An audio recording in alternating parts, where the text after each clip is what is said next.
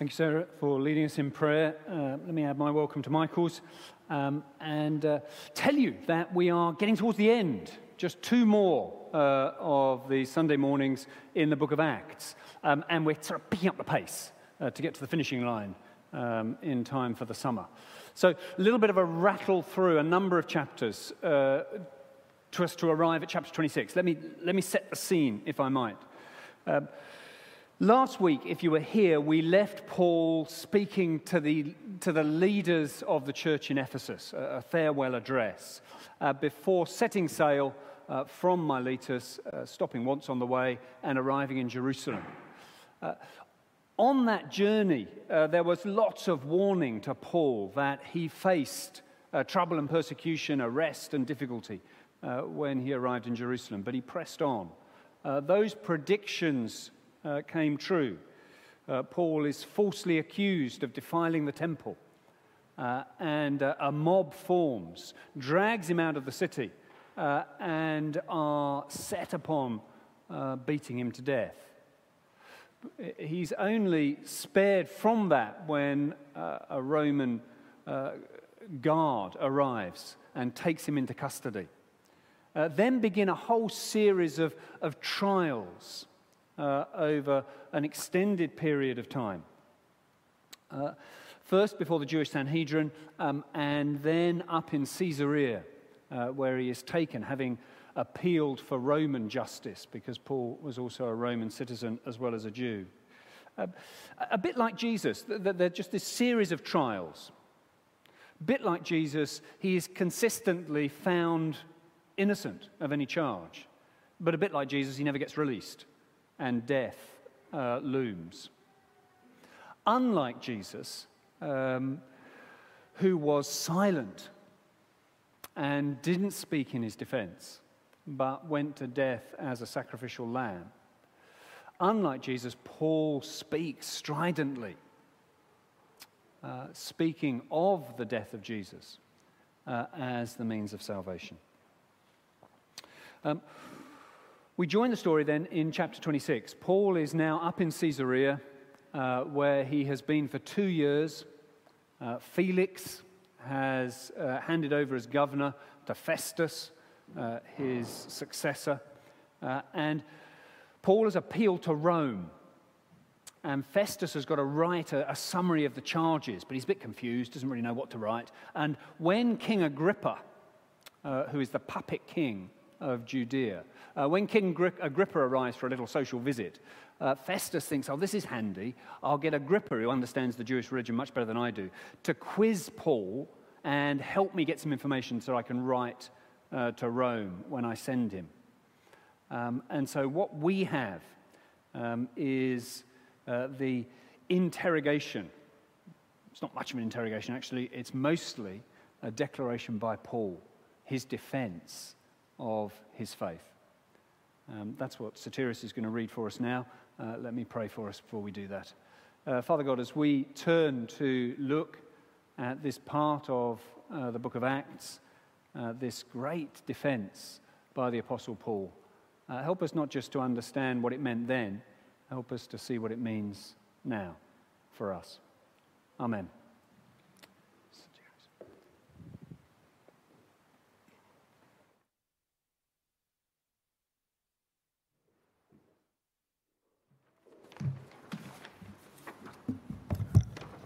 Our reading is from Acts chapter 26, verses 1 to 32. And you can find this on page 1123 in the Church Bibles. Page 1123. Acts chapter 26, verses 1 to 32. Then Agrippa said to Paul, You have permission to speak for yourself. So Paul motioned with his hand and began his defense.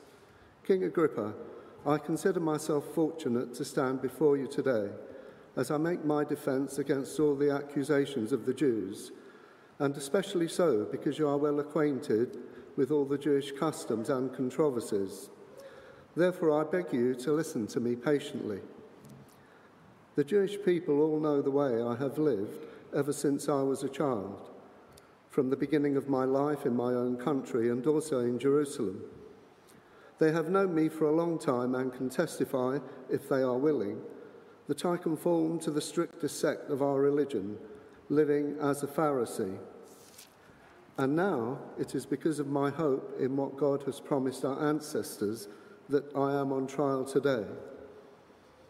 This is the promise our 12 tribes are hoping to see fulfilled as they earnestly serve God day and night. King Agrippa, it is because of this hope that these Jews are accusing me. Why should any of you consider it incredible that God raises the dead? I too was convinced that I ought to do all that was possible to oppose the name of Jesus of Nazareth, and that is just what I did in Jerusalem. On the authority of the chief priests, I put many of the Lord's people in prison, and when they were put to death, I cast my vote against them. Many a time I went from one synagogue to another to have them punished, and I tried to force them to blaspheme. I was so obsessed with persecuting them that I even hunted them down in foreign cities. On one of these journeys, I was going to Damascus with the authority and commission of the chief priests. About noon, King Agrippa, as I was on the road, I saw a light from heaven, brighter than the sun blazing around me and my companions. We all fell to the ground, and I heard a voice saying to me in Aramaic, Saul, Saul, why do you persecute me? It is hard for you to kick against the goads. Then I asked, Who are you, Lord? I am Jesus, whom you are persecuting, the Lord replied.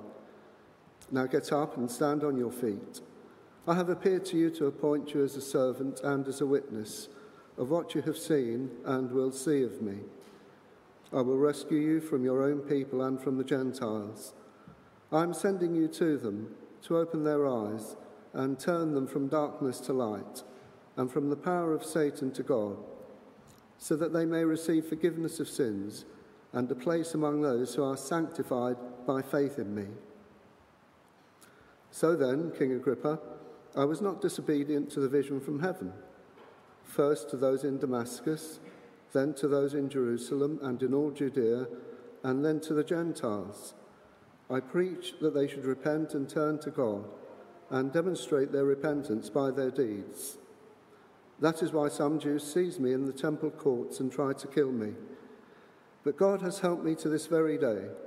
So I stand here and testify to small and great alike.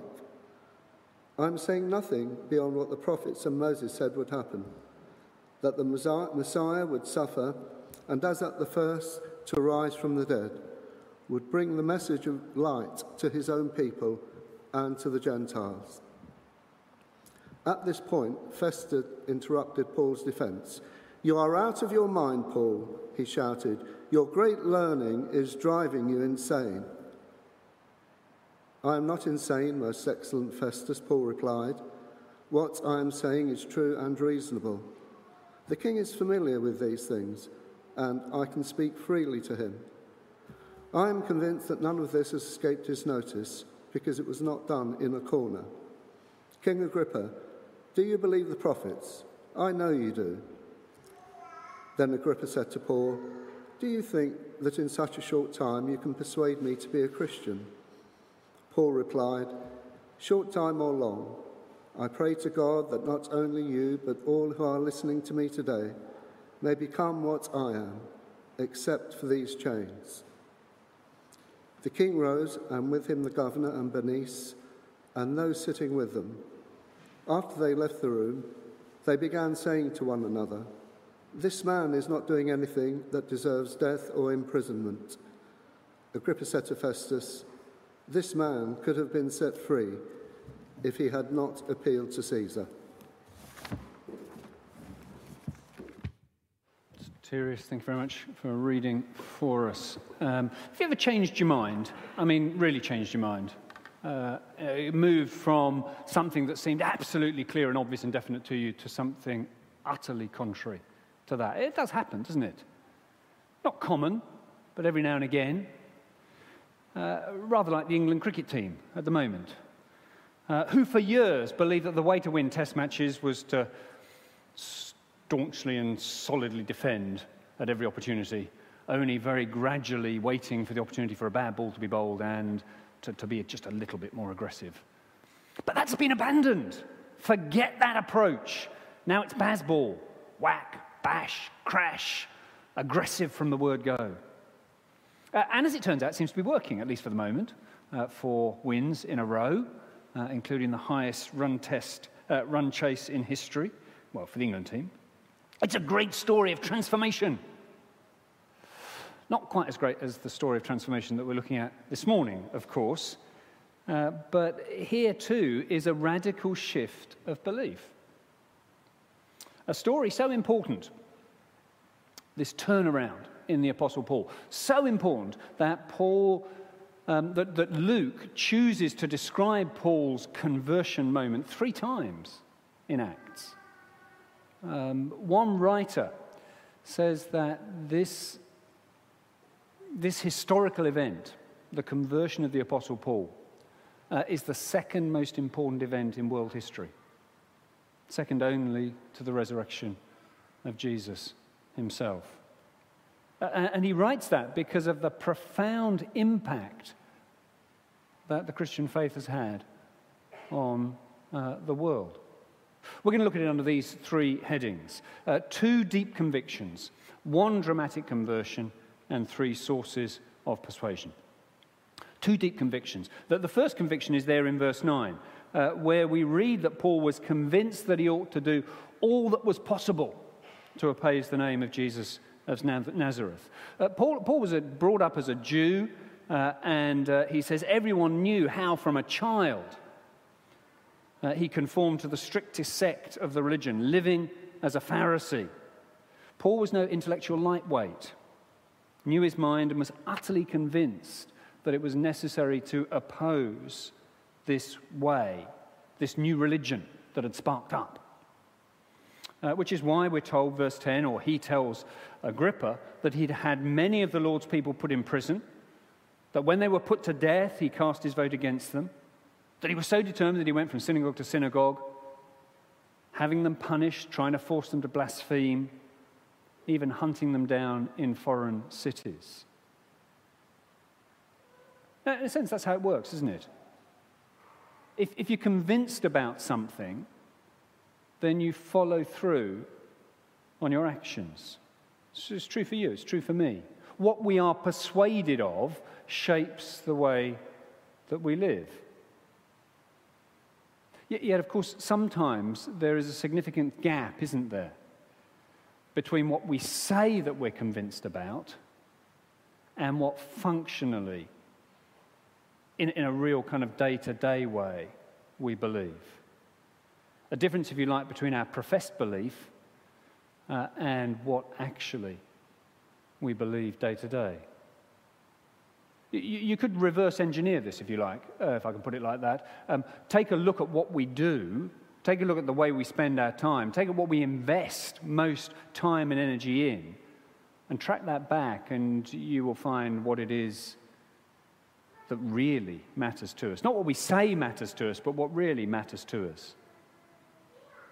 See, if we spend hours on our phones or hours with the TV, then actually, functionally, those things matter to us hugely, don't they? Whether we say that actually relationships and people and the Christian faith matters more. Paul was convinced, he showed it by what he did. And by the end of the passage, uh, we see a new conviction, an utterly different conviction. Uh, look how he describes it in verse 19. So then, King Agrippa, I was not disobedient to the vision from heaven. First to those in Damascus, then to those in Jerusalem and all Judea, and then to the Gentiles.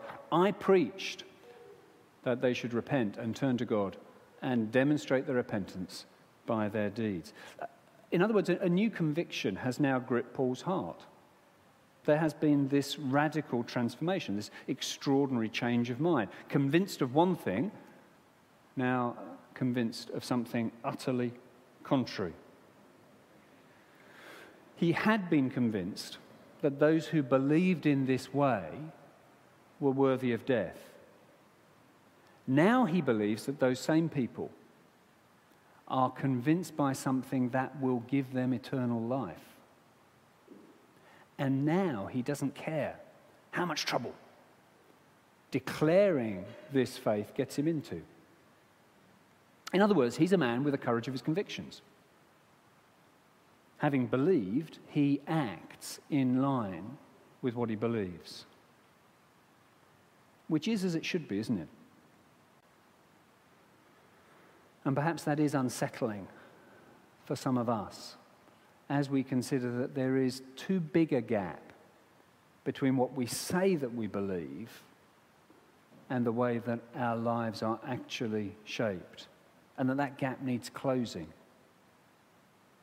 So, see, the radical nature of the Christian faith is such that there should be a big difference between you and me if you're a Christian believer uh, and the person next door to you who doesn't believe. But is there? Is there that radical gap and difference? So, first, two convictions deeply held. Two convictions that are very different. So, how did Paul get from one to the other? So, come to our second heading, which is one dramatic confrontation.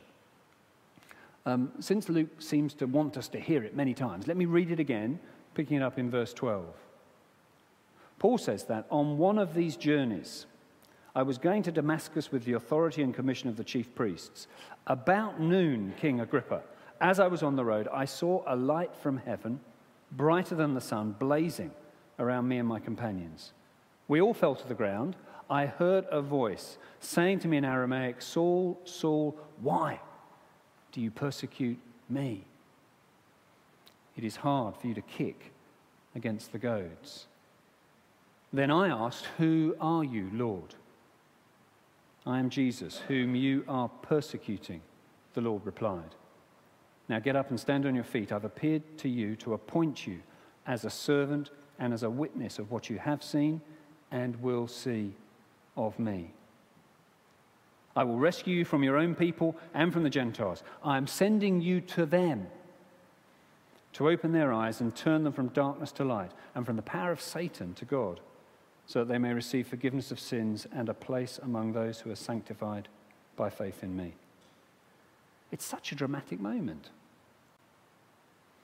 But, but so fascinating how the shifts take place. There's a blazing light that initially brings blindness, but ultimately enables Paul to bring light to those who are in darkness. There's a confrontation that initially brings Paul to his knees, but ultimately sets him up on his feet to go and be a witness to all that he has seen and will see of Jesus Christ.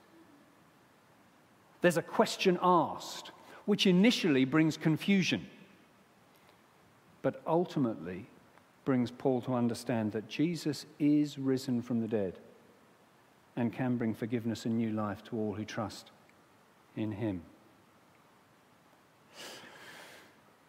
See that little phrase? Uh, Jesus says to Paul, It's hard for you to kick against the goads.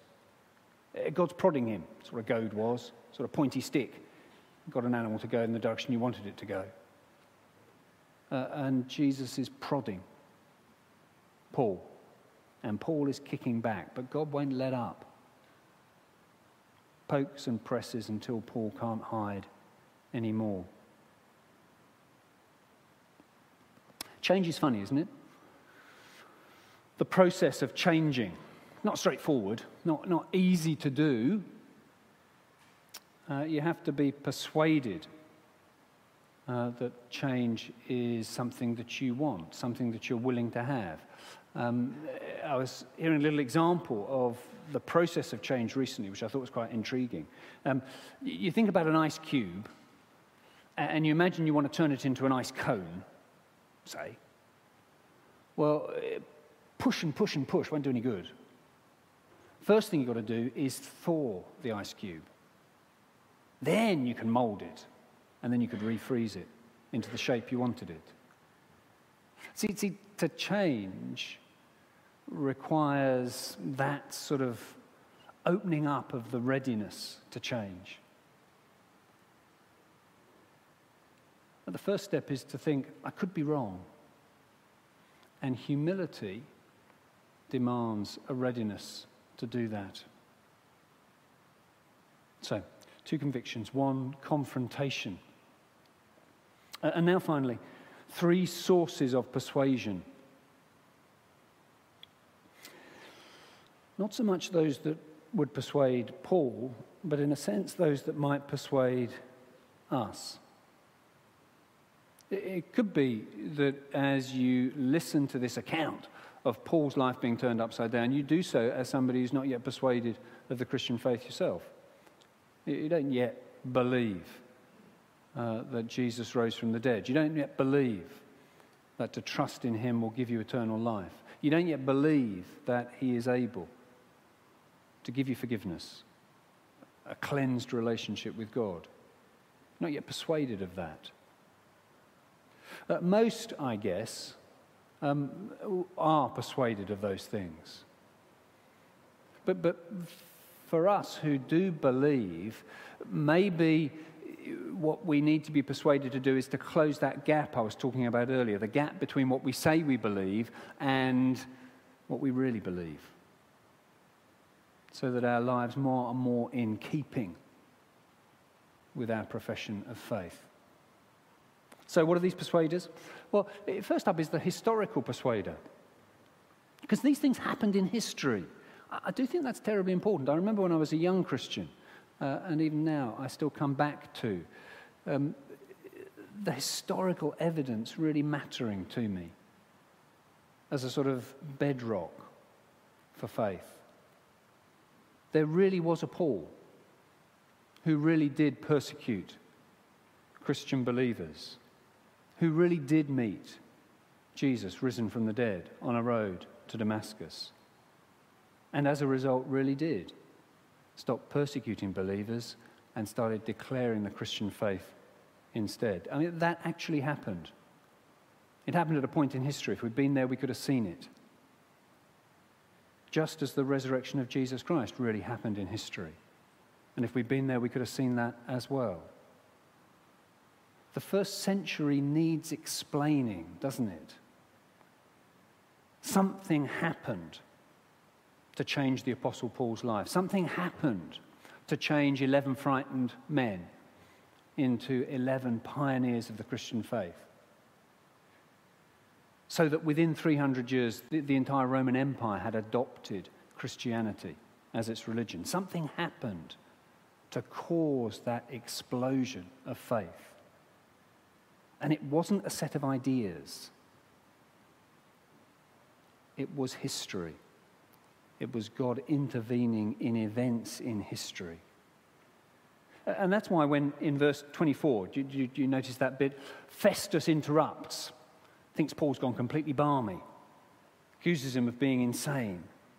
And Paul replies wonderfully calmly, I'm not insane, most excellent Festus. What I'm saying is true and reasonable. The king, King Agrippa, he's familiar with these things. And I can speak freely to him. I'm convinced that none of this has escaped his notice because it was not done in a corner. Publicly known, if Jesus hadn't risen from the dead, if he hadn't performed all those miracles, then when these accounts of him were written, people would have said, No, that didn't happen. I was there. But they couldn't do that because they did. It wasn't done in a corner. So, persuaded by history. Second persuader, persuaded by prophecy. Twice, Paul sort of says, This is what had been predicted. This is what the prophets have said would happen. Verse 6 It's because of my hope in what God has promised our ancestors that I'm on trial today. I'm not, I'm not coming in with a completely brand new idea that nobody's spoken about before. No, no, no. This is in continuity with the whole sweep of the Old Testament of the anticipation of a Messiah who would come and who would suffer and who would rise again. The words of Scripture anticipated this. He says it again in verse 22. God has helped me to this very day. So I stand here and testify to small and great alike. I'm saying nothing beyond what the prophets and Moses said would happen that the Messiah would suffer and as the first to rise from the dead, would bring the message of light to his own people and to the Gentiles. See, when someone predicts something and then it happens, you pay attention, don't you? Plenty of political commentators being very busy this week. The ones who accurately predict who's going to be in the runoff. Well, I mean, you listen to those. Are they getting it right?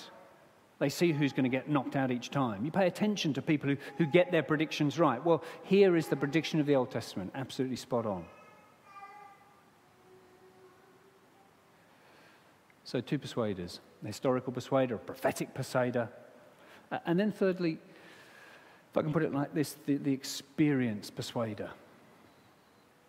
Paul's own testimony of what happened to him. That's persuasive too. And that's why Paul gets personal in verse 27. King Agrippa, do you believe the prophets? I know you do. Then Agrippa said to him, Do you think in such a short time you can persuade me to be a Christian? And Paul says, Oh, yeah. Short time or long. I hope I can persuade not just you, but everyone else who can hear me in this courtroom today. Persuade all of them to be just like me. Well, okay, maybe not chained up, but otherwise, believing like I believe, in relationship with Christ like I am in relationship with Christ. I pray that's exactly what you'll become.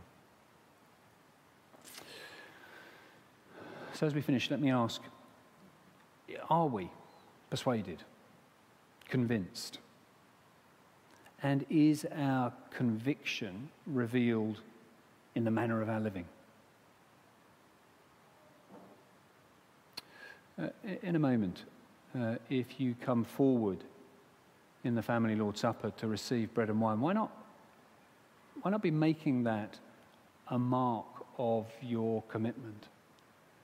Why not in your heart be saying to God, I do this because I do believe, I am persuaded, and I want you to help me to live more fully in line with the faith that I profess.